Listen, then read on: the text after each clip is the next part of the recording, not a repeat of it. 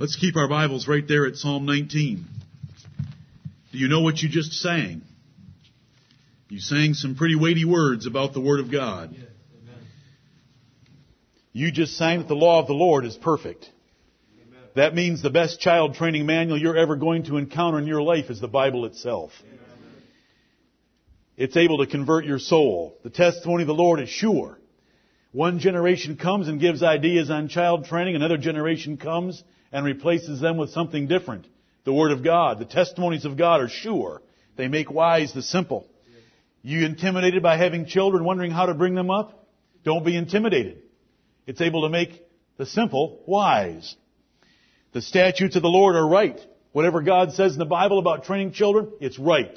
Amen. Just believe that. You can throw all caution to the wind when you're reading the Bible. As long as you get the sense you don't want to consider anyone else's opinion or your own feelings, you want to follow the Bible.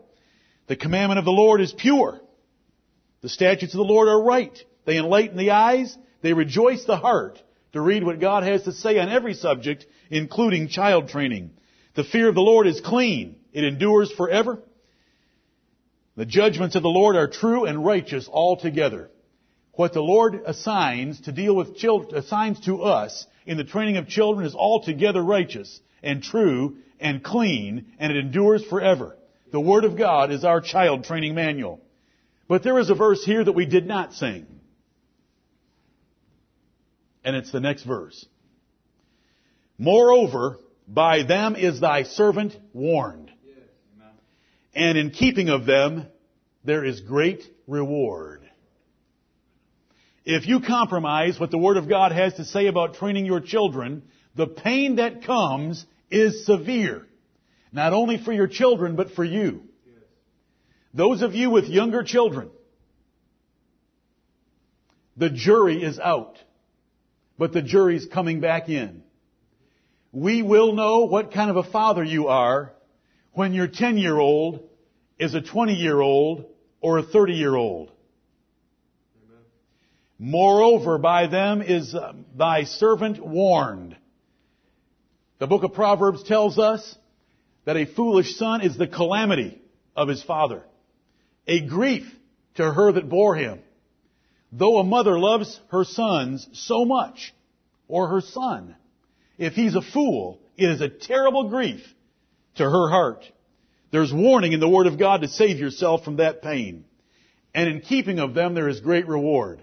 A happy family that loves each other and loves the Lord and serves the Lord is a wonderful blessing on earth. And the only way you're going to get it is through the doorway of Scripture and through the light of His Word that guides our path. There should be a warning to you in this series of messages and an encouragement to you that there's great reward in keeping God's commandments. That's the verse that we didn't sing, but there's a lot in it about our child training. All I want to do in the time that we have this morning is to reemphasize and add to what I said last Sunday in order for you to understand that we have a mandate from heaven. I have done this at men's meetings because I really want the attention of the men. You are the trainers of your children. It's not the women. It's the men. You may assign some of the duties to her and she may be your subordinate and assistant, but the primary obligation before God, as you saw clearly in the passages we read, is with the man. We believe in a patriarchal society, not a matriarchal. We believe in the men being the leaders of the home, the teachers of the children, the teachers of the wives, and the ones that lead their children to fear the Lord and to be great like Abraham did. Remember the words that you had read to you? I know him, that he will command his children and his household after him to keep the way of the Lord. Who was going to be out in front of those children? Dad was going to be out there. Dad wasn't going to be sitting at home making sure the children were picked up by a Sunday school bus. Dad was going to be out there first. Brother Ed, the Lord's reminding me of your commitment to that. And I commend you before the Lord in this congregation. Remember that testimony of his when he was confronted by his daughter about some things of Scripture? He wanted to avoid, but he wouldn't avoid because he wanted to be a true father in that house. And he's here today, and we praise the Lord for that. And that is a great testimony. He would command his house, his children, his household after him. Today is so simple. Get convicted. Get provoked. Get excited that there is a great warning in what I'm trying to give you, and there is a great reward in what I'm trying to give you. A dysfunctional family with rebellious and disobedient children is a great pain. Obedient children that are the praise of the Lord and of men is a huge blessing. To sit in a home like that, where the children love each other, love the Lord, and want to serve the Lord's people and rule their spirits, what a wonderful way to live. Right here is the choice in the Word of God. The first thing I want to remind you of, fathers are the leaders of children, the trainers of children, the teachers of children. I began this service with Psalm 34:11, where David said, "Come, ye children, hearken unto me. I will teach you the fear of the Lord." The father didn't say, "Come, ye children, go to mommy and have her read the Bible storybook to you tonight. Come, ye children, hearken unto me. I will teach you the fear of the Lord." Every man, get gripped. You know, it amazes me whenever I hear a man speak about feeling competent to be a manager. Whenever I hear a man talk about being competent to be a manager, all you have to do is look at his wife and children. Does he really want to be a manager? He's got a management situation on his hands. That's a wife and children. And it is a skill and a duty that God's given us. Every man's capable of it. Don't talk to me about management unless you're managing your wife and children well. God made men to be the leaders of their homes. And you need to be gripped. Are my children trained? And I've tried to reduce it to three little things.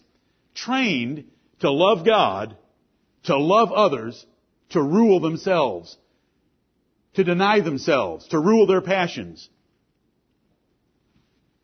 to be third. Instead of being first, instead of being second, being third. Are your children trained that they always think God first, others second, and I'll squeeze in somewhere at the end? That is what we want for all of our children. And that's boiling it down as simple as I can. There'll be more detail than that to come. It's a command primarily for fathers. We saw that last week. I don't need to repeat those verses. Child training is not discipline. Child training is not punishment. The dad that once in a while comes crashing down the kids, that's not training.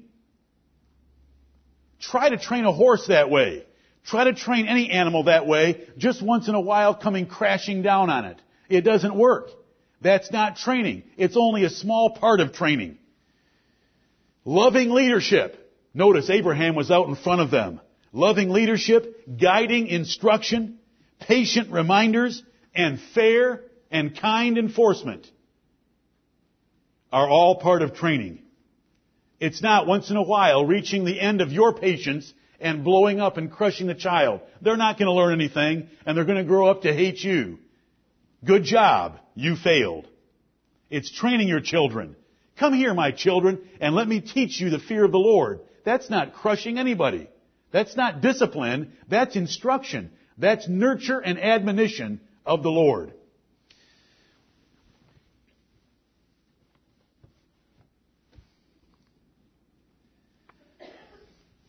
I don't recommend books very often, but I'm going to recommend a book, and I'm going to buy a bunch of them, and I'm going to give them to you. Here's a little book. Instead of reading what some humanist psychologist that is an anti-Christian, Jimmy Dobson is Antichrist. Jesus said that we are to love others as we love ourselves. Jimmy says you need to learn to love yourself. Jesus says the perilous times of the last days are men being lovers of their own selves. Jimmy says we need to learn how to love ourselves. Jimmy's a humanistic psychologist. Jimmy is not a Christian. By any definition, it's in the Bible. Jimmy doesn't teach the Bible.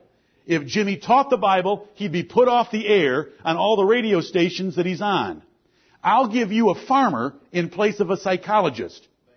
A farmer that believes the Word of God will give you much better advice than a psychologist that's been taught in a secular university and is trying to please all the politicians in our country and unite all the denominations that stand against the Word of God. Right. This little book right here, I'll buy it for all of you. It's awesome. It's awesome. Those people are all wearing funny clothes in that little buggy there. I guess they might be Mennonites or Amish. But do you know what? They raised animals, and they know that you can train an animal to do certain things, and if we can train an animal, then most of our kids can be trained. They all can be trained. And you know what? You don't go around beating... You don't walk out to the barn someday because you're in a bad mood and take a baseball bat and club your horse. He ain't going to like that. And he's not going to be too cooperative the next time you come out. You know, you're laughing with me. That is not child training. Right. This is an excellent little book. This is an excellent little book. I just opened it. And I happened on a quote that I shared with a couple of you yesterday. For instance, this is the homespun wisdom of a man that believes the Bible and has raised some animals. When one of us would be spanking a child and he cried for the other parent, then the other parent would come over and contribute to the spanking.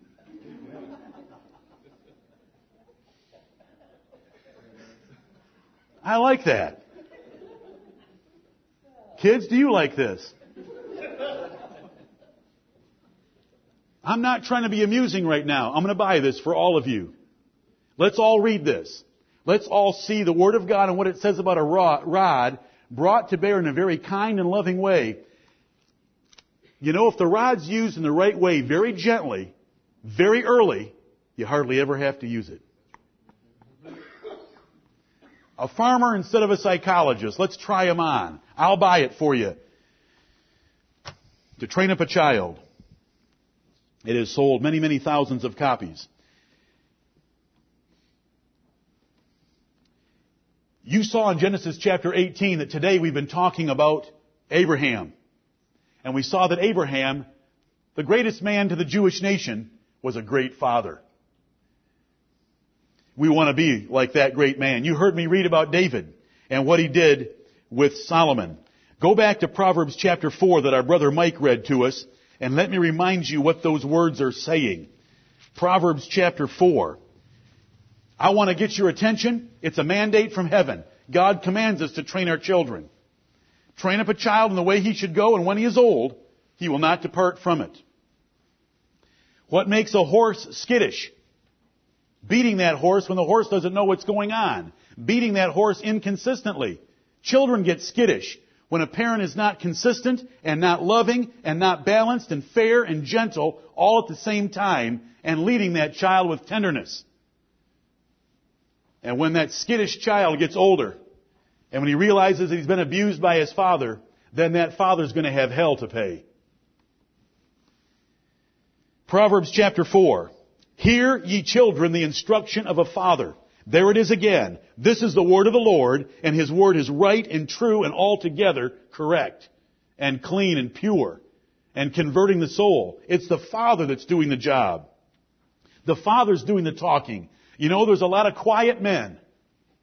But give me one of those quiet men that can get the courage up to call his children around for a few minutes and open his mouth and teach them the fear of the Lord and what the Lord's done in his life and what the Bible teaches him to teach those children. And that's a great man. He doesn't have to be some verbal mountain of expounding on the Word of God as long as he's laying out the precepts of God's Word. But it's not the woman. It's the father. And Solomon's telling us a secret here. Hear ye children the instruction of a father and attend to no understanding. Solomon's talking to his children. For I give you good doctrine. Forsake ye not my law. For I was my father's son, tender and only beloved in the sight of my mother.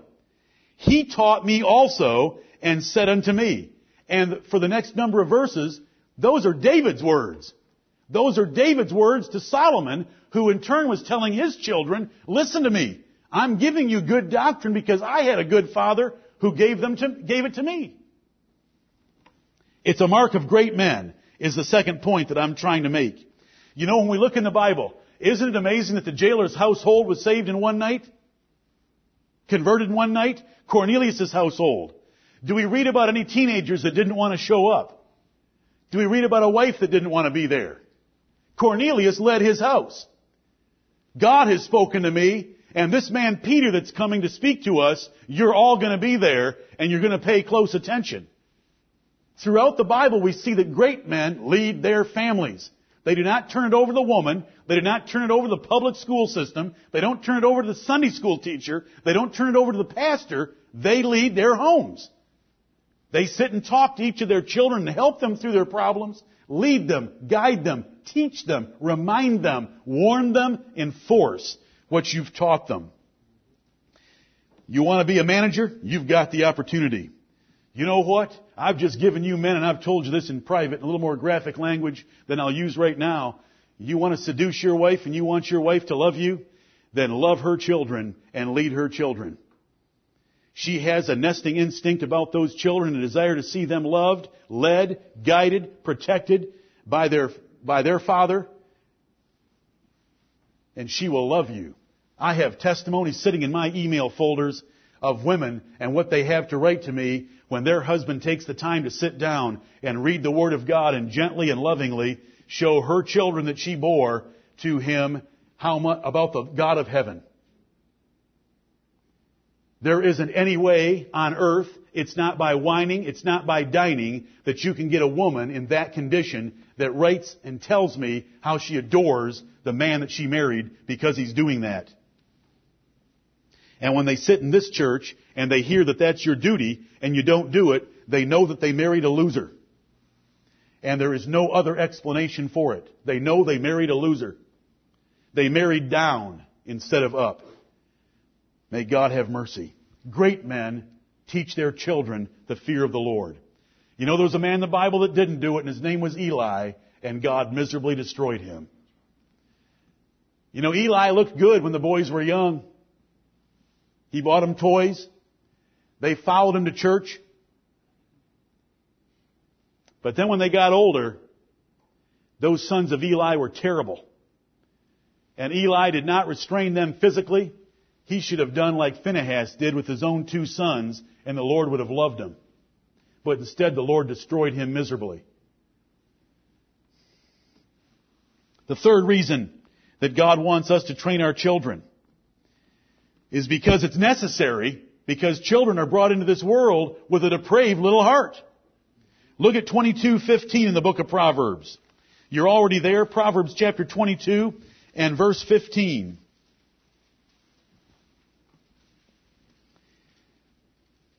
There's a mandate for it from heaven. We corrupted the race in the Garden of Eden. We've got to make up for that by some training. Proverbs 22 and verse 15. We can't make up for all of it, but we can make up for some of it. Foolishness is bound in the heart of a child, but the rod of correction shall drive it far from him. Notice the verse tells us two things, two main things. There's a problem and there's a cure. The problem is foolishness is bound in the heart. That means it doesn't leave when you ask it to. You can talk to a child and say, would you please be wise from here on out? I know that you're 5 now, and we got you a birthday cake and a bicycle, but would you be wise from here on out? They can't do it. Foolishness is bound in their heart. But the Bible tells us about the key. The Bible tells us there's a secret device that can get that foolishness out of their heart. And it's not pampering them. It's the rod of correction will drive it far from them. There is a benefit to pain. But that is not where we start in child training. We start in very different ways. And I want you to use that little book that I just got you that's primarily, that I will get you and just showed you. That book is primarily for very young children because you want to start young. You won't have to work so hard when they're older. It's necessary due to the nature of a child. Foolishness is bound there. They think selfish thoughts. They think idiotic thoughts. They don't think responsibly. They don't think about God first, neighbor second, and rule my spirit. They say my spirit wants, therefore I expect. and they throw their little temper tantrums and fits because they're incredibly selfish by nature. That's bound. Bound. It doesn't, you don't shake it out once. You've got to drive it out, and it can be driven. Look at chapter 29, the book of Proverbs. Solomon, thank you. Thank you, Lord, for giving us a Bible that can range from the theology of Galatians chapter 3 to the practical wisdom of the book of Proverbs. Proverbs 29 and verse 15. The rod and reproof give wisdom, but a child left to himself bringeth his mother to shame. If you let a child just go through life, go to school, grow up, feed it, clothe it, bed it, it's going to shame the parents. Because it will default to foolishness. It's got a default mechanism. This is why God commands child training. And I could go on and on, as you know I could. We want to train the fear of the Lord, the love of God, the love of neighbor, and ruling their spirits. They don't do that by nature. Now I've mentioned from Psalm 19 that there is great reward in training your children. Let me show you just a few painful verses. You're in chapter 29, look at verse 17. Correct thy son, and he shall give thee rest. Yea, he shall give delight unto thy soul. And that correction needs to be applied the way the Bible describes God correcting us. God doesn't crush me every time I disobey. He is incredibly merciful and long-suffering with me. You know my favorite verse to pray. I think you know it. Like as a father pitieth his children, so the Lord pitieth them that love him. Pity. Pity of children is a great part of being a great father. It's not just crushing them. So when it says correct, and correction will give you rest, and correction will give you delight, that's not the only part of child training.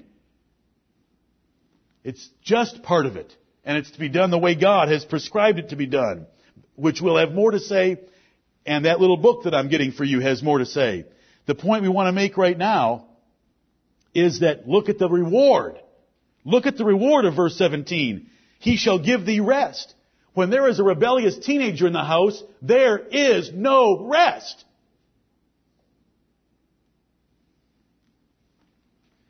He shall give delight unto thy soul.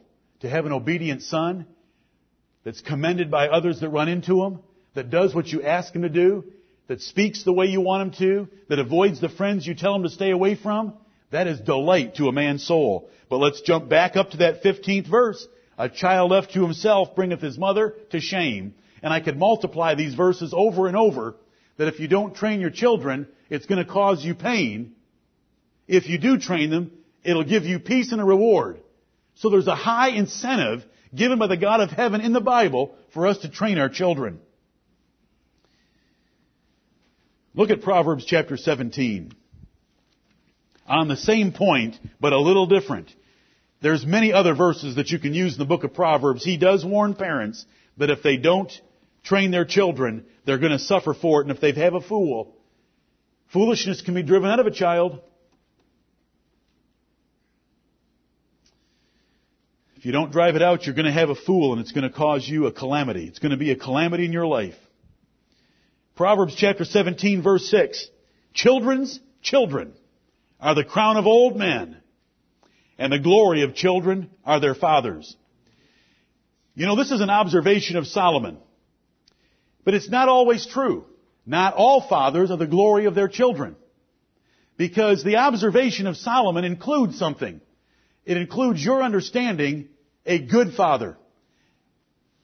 A child, though, will often admire and honor and love and esteem even a bad father for a long, long time, because there's very little malice in a child. He will adore his father as the mightiest man and the smartest man way longer than that father deserves, even when he's foolish. But the real glory of children is a good father. They're so thankful for having a good father. And it says, children's children are the crown of old men.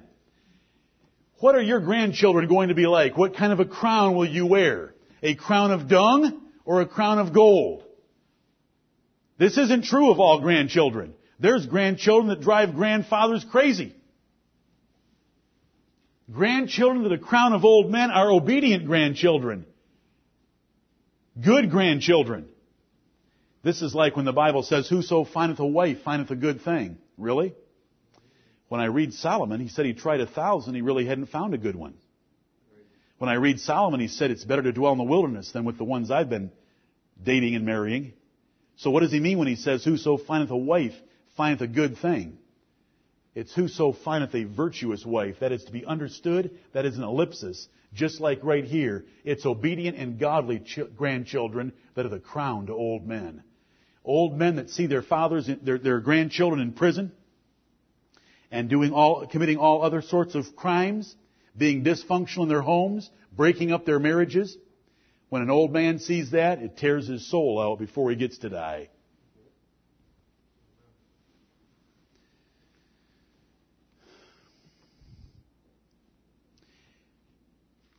A mandate from heaven to train our children. It's a commandment. Great men did it. It's necessary because of the hearts of children as they arrive in this world. Do you know the Bible says that the wicked go astray as soon as they are born, speaking lies? Psalm 58 and verse 3. You do not need to teach your child how to lie. They are lying immediately. Immediately. Wise parents can figure it out as soon as the tone and volume of their crying changes. There is a cry because they're wet, lonely, hungry, or otherwise. Then there is a scream of rage, and it is totally different. And wise parents can easily pick that up, and wise parents get very upset when they hear that noise, because that noise is straight out of hell. There isn't a thing wrong with that child. You walk in there and take one look at them, and they smile because they won by going into a rage and demanding that you come in and pay attention to them. Your vision should be blurred at that moment, but your mind should be clear. That little guy just lied to you. That's the sin nature that's in every single one of us. David said, I was shapen in iniquity and in sin did my mother conceive me. There isn't some point. You know, some people think, even though we deny the age of accountability, it's like they think that somebody less than a year doesn't really have a sin nature. Their sin nature is as active as it's ever going to be. Just listen. Just watch the selfishness that exudes from them. When was the last time they thanked you? You say, well, they couldn't. Well, no, they couldn't. They couldn't because they have none of it in them. A default mechanism needs to be corrected. Foolishness is bound in their heart from the very first moments of life. And then if we train our children, it saves us from the pain that's going to come. I try to warn you parents. You parents with younger children, it's very different. You know, just an average person could take 20 of your young children and run a model family. It's nothing. It's going to get a lot harder. You know, I try to tell some of you parents what happens to boys and girls when they hit 10 to 14 years of age. The Lord comes in and visits them in the night while they're in their bed, and rolls up their sleeves and gives them an injection of hormonal power. And it changes them greatly. And it's God's way, and it's right, and it's glorious. You know, I had a father just last Sunday bring a son to me and say something about the little pimple that had appeared on his nose. You know, those little pimples are glorious things. Young people, don't hate those little pimples. It's not, you don't want to look for more, but you know what those little pimples mean? You got extra oil in your system because the Lord's been dealing with you at night. He's been giving you hormonal injections and changing you. And while you've got children 10 years of age and under that have no hormones, take on 20 of them, no problem. Line them up around the table, give them their food. They all come to devotions and they all sit there cheerfully because Daddy's there. But wait till they're older. Now, if you do it right when they're under 10, they're going to do it between 10 and 20, and they're going to do it between 20 and 30. Right. Just don't give up and don't quit. And when you see the first defiant act come across their face, deal with it. But be glad for it, because without that independence that's starting to exert itself, they'll never be an adult. Do your jobs well. Do you know why I'm trying to get your attention right now with what I'm saying? Go home with all those little children and do a thorough job so that you don't have to face a 16-year-old teenager that's as tall as you are and is spitting pure fury from their eyes and hates your guts. You say, that sounds terrible. That's how the world lives. That's how many Christian families live. So-called Christian families. Love those children now in the way that the Bible describes and the way God loves us. Right. A large family is a wonderful blessing. You should know I believe that. If I have any complaints about the size of my family, it's not big enough, not too small. A large family is a blessing. But while you're bringing in those small children into the world, you better be making preparations for the future to be able to handle them, train them, and leave them functioning adults, because that's what God's commanded you, and you shouldn't be bringing them in unless you're going to train them up in the way they should go. Did you love Psalm 78 being read to you for about the 100th time in this church? Brother Matthew Jones read Psalm 78 to you, the first 8 verses. Does that excite you?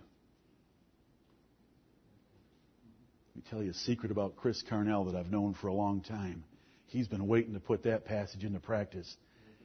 And Sarah, you're going to help him do that by the grace of God. Amen. I know that young man. When he hears Psalm 78 read in here, I get an email on Monday or Tuesday about his excitement of wanting to put that into practice. Did it excite you? Psalm 78 was that passage that was read to us that had 4 generations following the fear of the Lord because of one man that taught his children who were to teach the generation to come so they could teach their children. Does that excite you at all?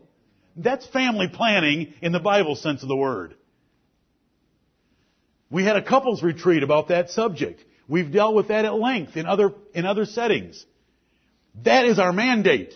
That's Psalm 78. That's the Word of God. Is it clean? Is it pure? Is it right? Is it altogether lovely?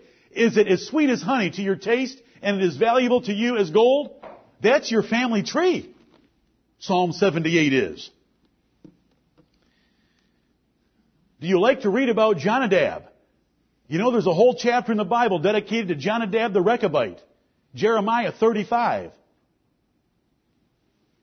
Jeremiah was sent by the God of heaven to go and find the Rechabites. It was the great-grandchildren of Jonadab. And the Lord told Jeremiah, call them in together and set wine before them and make them drink wine. Jeremiah pours wine. He had the best Cabernet.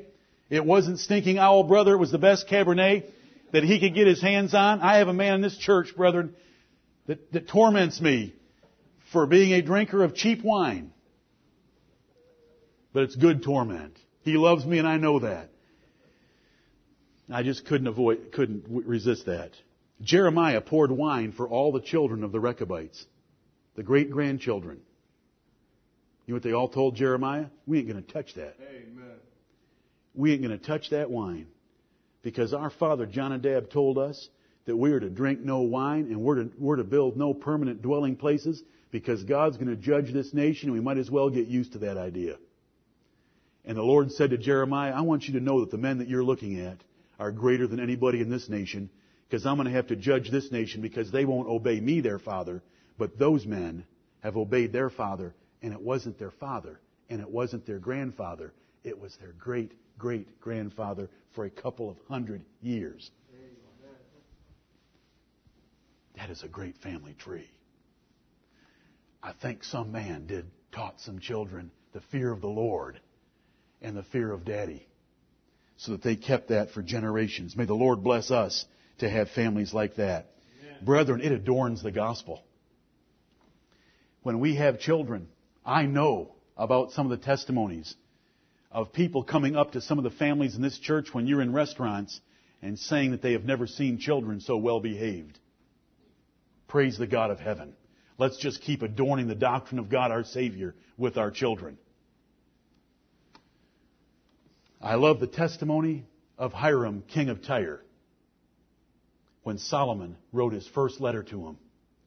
He wrote back and said, Blessed be the Lord Jehovah of heaven, that has given David such a wise son.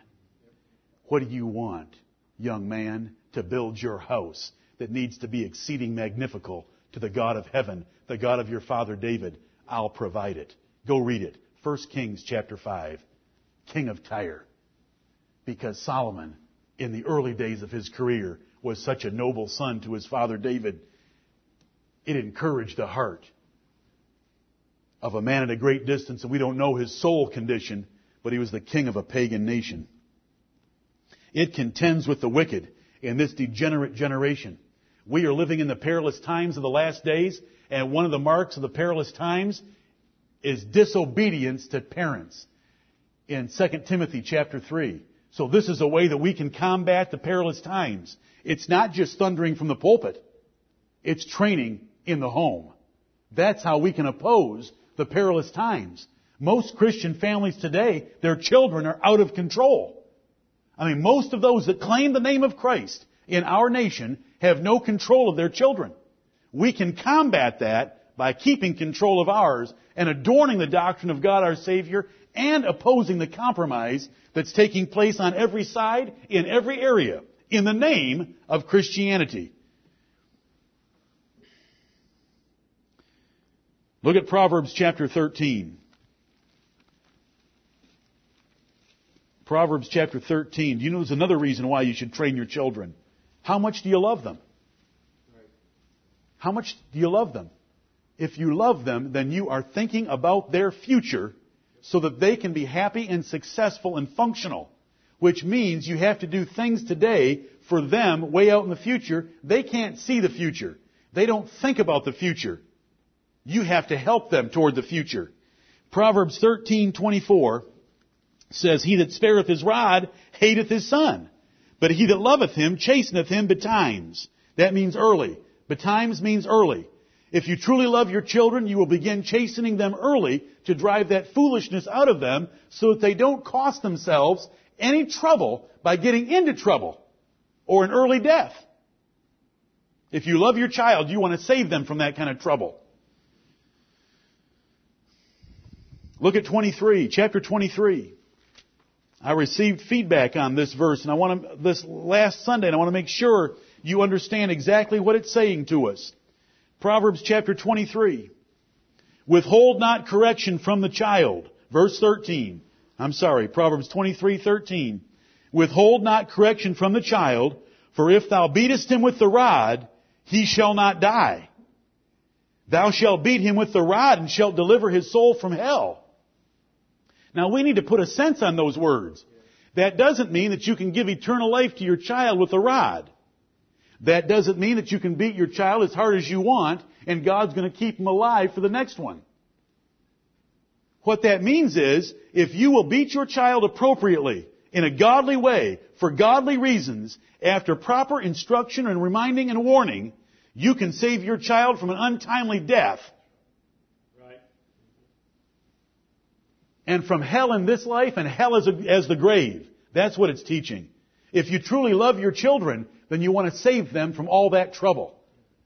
And you know, one of the biggest troubles that young people get into is marrying the wrong person.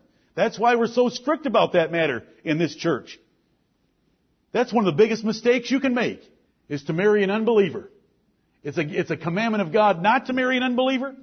And the trouble that we have all witnessed that are adults, over and over and over, we want to save our children from that because we love them.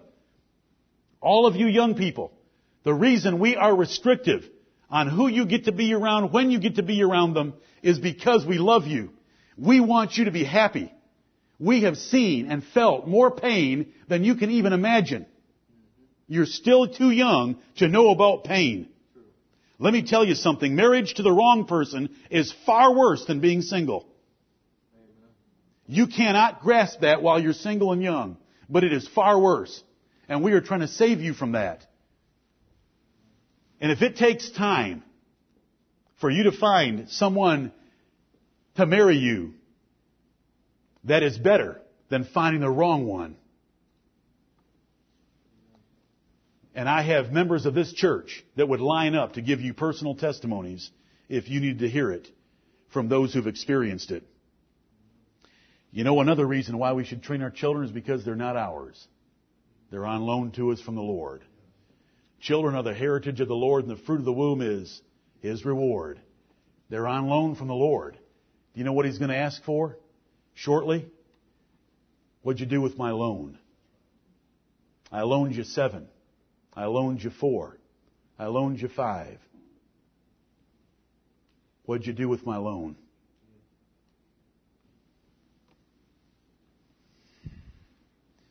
Parents will give an account for what they've done with what God has given them. We want a people prepared for the Lord. A people prepared for the Lord are families where children and fathers get along great.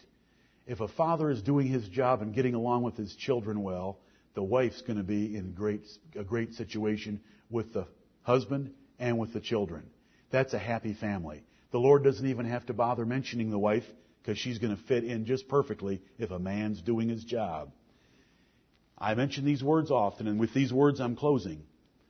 John the Baptist was sent with the prophecy that he was to turn the hearts of the fathers to the children and the hearts of the children to the fathers to make ready a people for the Lord. Is there any stronger mandate that you want from the Word of God than that one? And Zechariah was told by the angel, this son that you're about to have named John, that is his ministry. He is going to preach the gospel of repentance, and he is going to reunite fathers and sons to make ready a people prepared for the Lord. May the Lord bless us to have fathers and sons united together, loving each other, training generations to come to fear the Lord. You have a mandate from heaven. This isn't just an idea. When we go home today, like I told you last Lord's Day, your day is not over. You have work to do, and it's not your business. You have work to do, and it's not bodily exercise. You have work to do, and it's not reading a novel. You have work to do, and that's investing in your children and your children's children. May God bless us to that end, that we'll have God-fearing children and families far into the future until Jesus Christ comes. May the Lord bless the preaching of His Word.